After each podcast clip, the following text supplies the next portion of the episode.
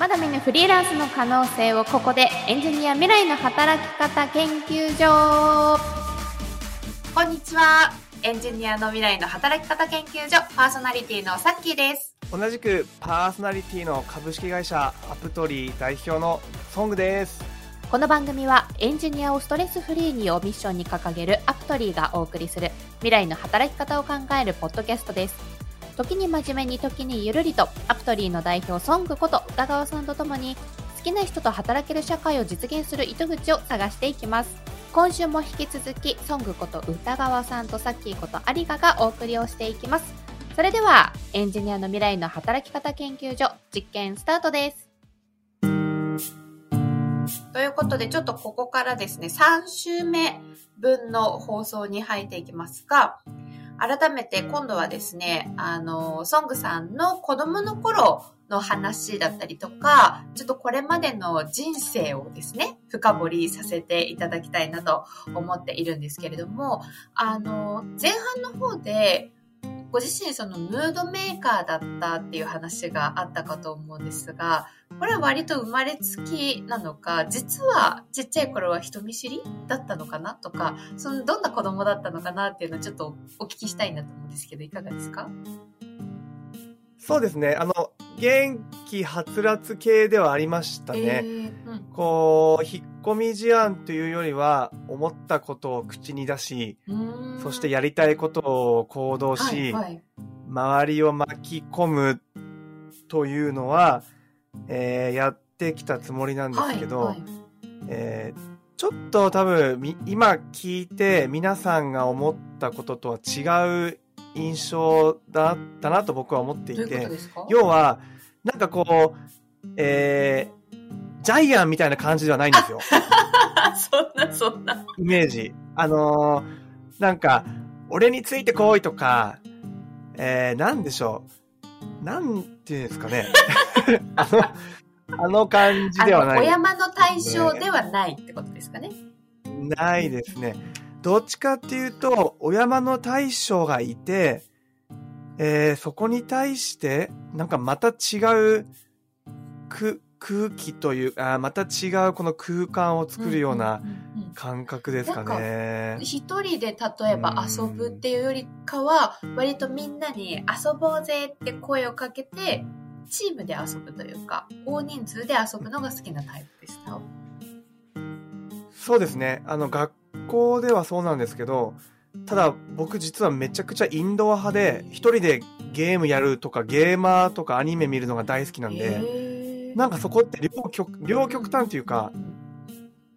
学校の時は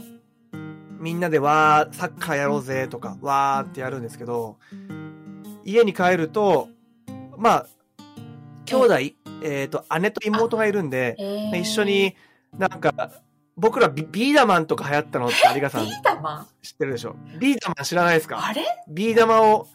ビー玉をね、バツンって打つ、なんかこのギュギューってやってバツンってやる。別になんかそれ用の専用のこうおもちゃというか、そうそうそうそう。があって、そう今でいうあのベイブレードのビー玉版みたいな感じですかね。そうそうそう。えー、どんなから分かるはずですよ、ビー玉。あっけ？知らない？あるんですよ。それを、まあ、あの、家の中で、なんか妹と姉と一緒に、こう、ビー玉がよく飛ぶような、なんか、あの廊下をですね、廊下になんか障害物を置いたり、本を置いてビー玉飛ぶようにとか、なんかこう、何か、えー、空間を考えて、まあ、一言で言うと、こう、秘密基地みたいなのを作るのも結構好きですね、黙々と。なんか。なるほど、なるほど。えー、のも好き。こう、なんか、あ、ありものだけではなくて、自分自身でちょっとこう想像力を働かせて、はい、割とこう発展させていくのが好きなタイプだったんですかね。そうですね。そうなんですよ。こう、割と起業家の方々のお話をなんかこう聞いていると、結構2パターンあるなって思っていて、あの、幼少期は割とあの、こう見えて人見知りだったんですよ、みたいな方ももちろん、あの、いらっしゃれば、全く逆で、あの、自分自身、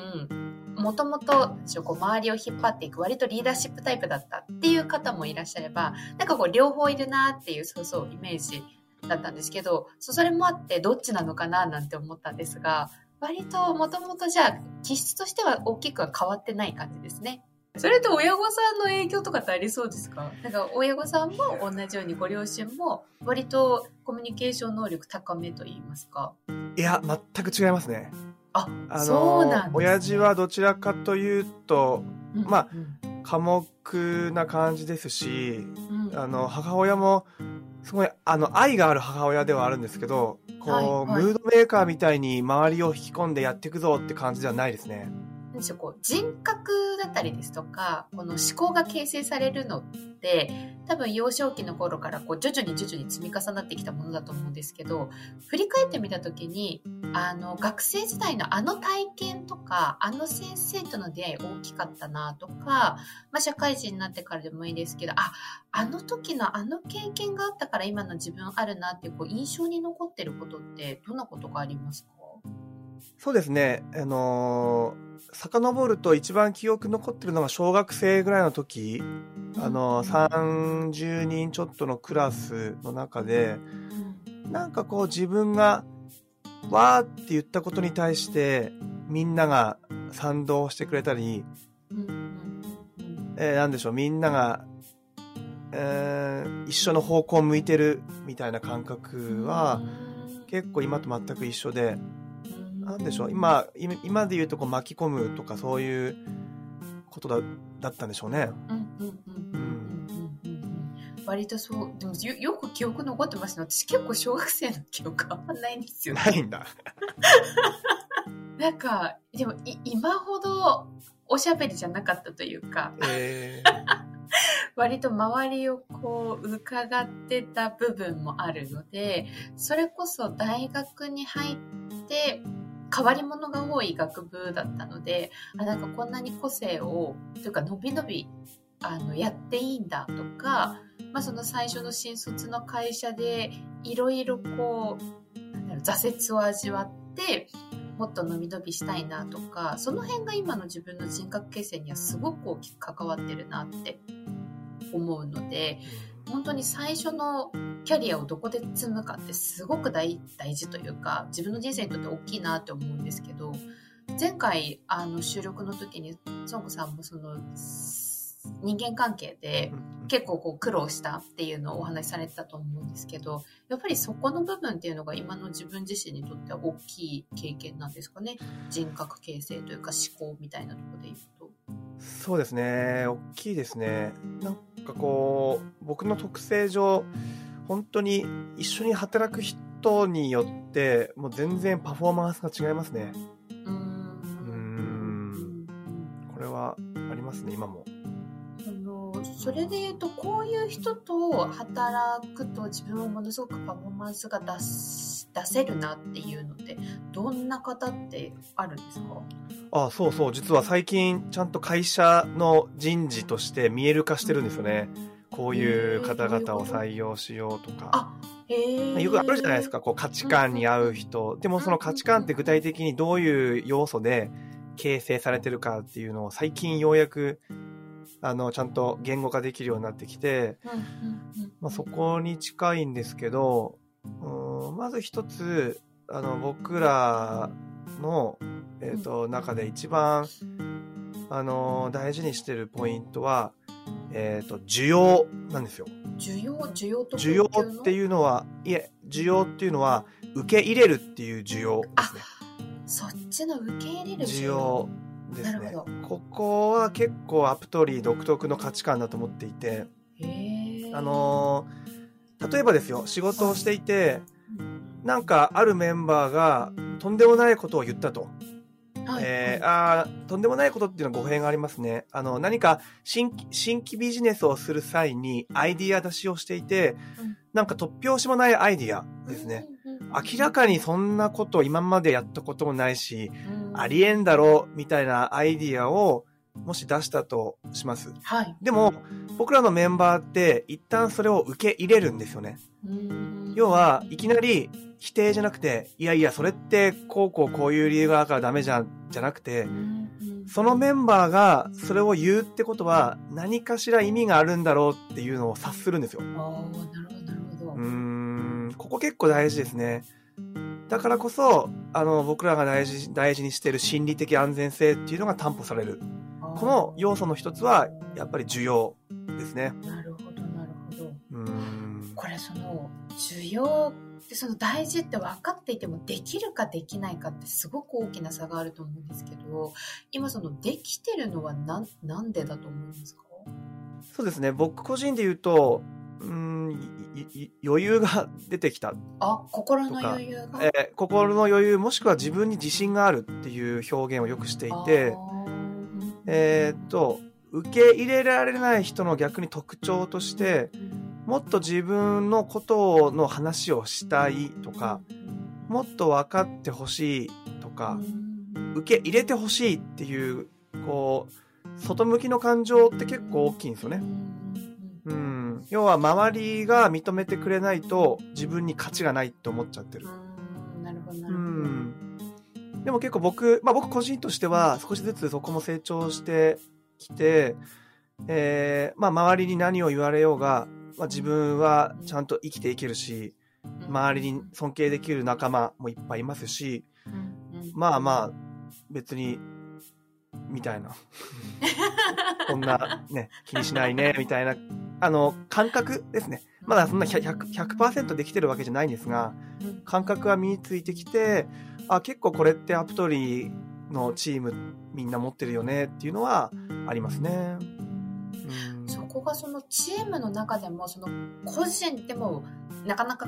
あのできることではないかなとは思うんですけどさらに組織の中でチームの中で皆さんがその需要っていう大切さをきちんとその理解をしていてチームの仲間に対してそれをこう示せ示すことができているって結構奇跡的というかものすごいことなんじゃないかなと思うんですけどこれ組織の中でその社員の皆さんができてるのはどういったその要因があると思いますか？なんだろう。まだまだ数が、あのメンバー数が少ないんで、そんな100人、1000人もいるわけじゃないんで、今言えることとしたら、なんだろう、単純に採用っていうか、まあ、人材採用がうまくいってるっていうことに尽きると思いますね。まだまだ僕が完全に人材のあの面接だったり採用もメインでやってるので、こう話した感じ、はいはい、なんかね、すぐマウント取る人とかいるじゃないですか。マウントしか取らないとか、なんかすぐわかるんで、はい、はい。すぐわかるんで、あの、今のところ、まあ、最低限、あの、うまくいってるかなっていう感じですね。そこも共通のその、まあ、それも共感採用ですもんね、それこそ。うん。うん、そうですね。うん。一番大事にしているそこの価値観っていうのがやっぱりその自分自身も受け入れてる方じゃないとなかなかその目の前の相手を受け入れるっていうことができないかなって私自身はこう仮説を持っているんですね。なのでこう人のことを受容できる方ってあのおっしゃった通り自分自身にもある程度ちゃんとこう自信を持って自分を認められている人なのかなっていうふうに感じるんですけどやっぱりそのあたりもこう面接であこの人はちゃんと自己肯定感がある程度こう、まあ、だろう高いっていう表現をしているのか分かんないですけど、ちゃんと自分自身を認められてる人だなみたいなそういう部分も見てたりするんですか？あ本当おっしゃる通りですね。あの大きくもっと枠を広げると自己肯定感を持ってる人っていうのを採用していきたいですけど、じゃあ自己肯定感を持ってる人ってどういう人かっていうと今言った需要に入ってくるんですよね。分解していくと一つ。であの、需要の、まあ、もっと需要って分解できるんですけど、行動に落とし込むとしたら、人の話をちゃんと聞けるっていうのが、一番、あの、細分化した僕の今言語化できるところですね。そっから。そうか、そうか。それも面接で確かに一発で分かりそうですね。分かりますね。ありがとうございます。とかとかとか、そういうのを、まあ、あの見ながら採用がうまくいっているっていうのが今心理的安全性がちゃんと担保された職場でその需要っていうところがお互いにし合えるあの場がちゃんとできている、まあ、一番の理由なのかなという感じですかね。そうですね。あとはこれをあの社内もそうですけどマッチングしているエンジニアとあの企業にもこの世界観をあの伝えていきたいなっていうのはありますね。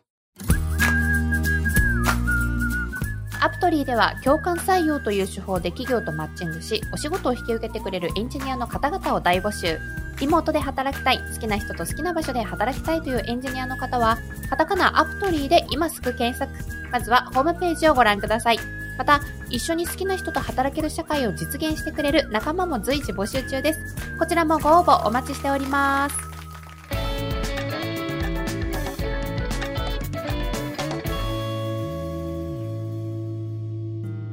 はい。ということで、今週もお時間になってしまったので、ちょっと今週はここまでということで、続きはまた来週聞いていただきたいと思うんですけれども、あの、今週来週とですね、このソングさんにフォーカスを当ててお送りしております。で、やっぱりですね、こう、事業にかける思いだったりですとか、根幹になってくる部分だったので、あの、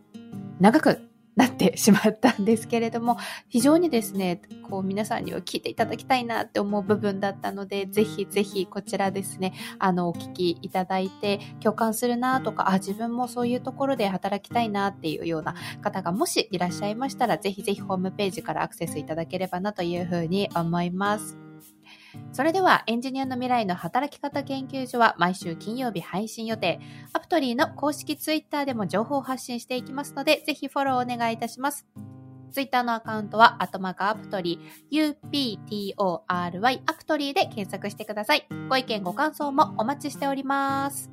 お相手は、ソングと、サッキーでした。また来週。ありがとうございました。ありがとうございます。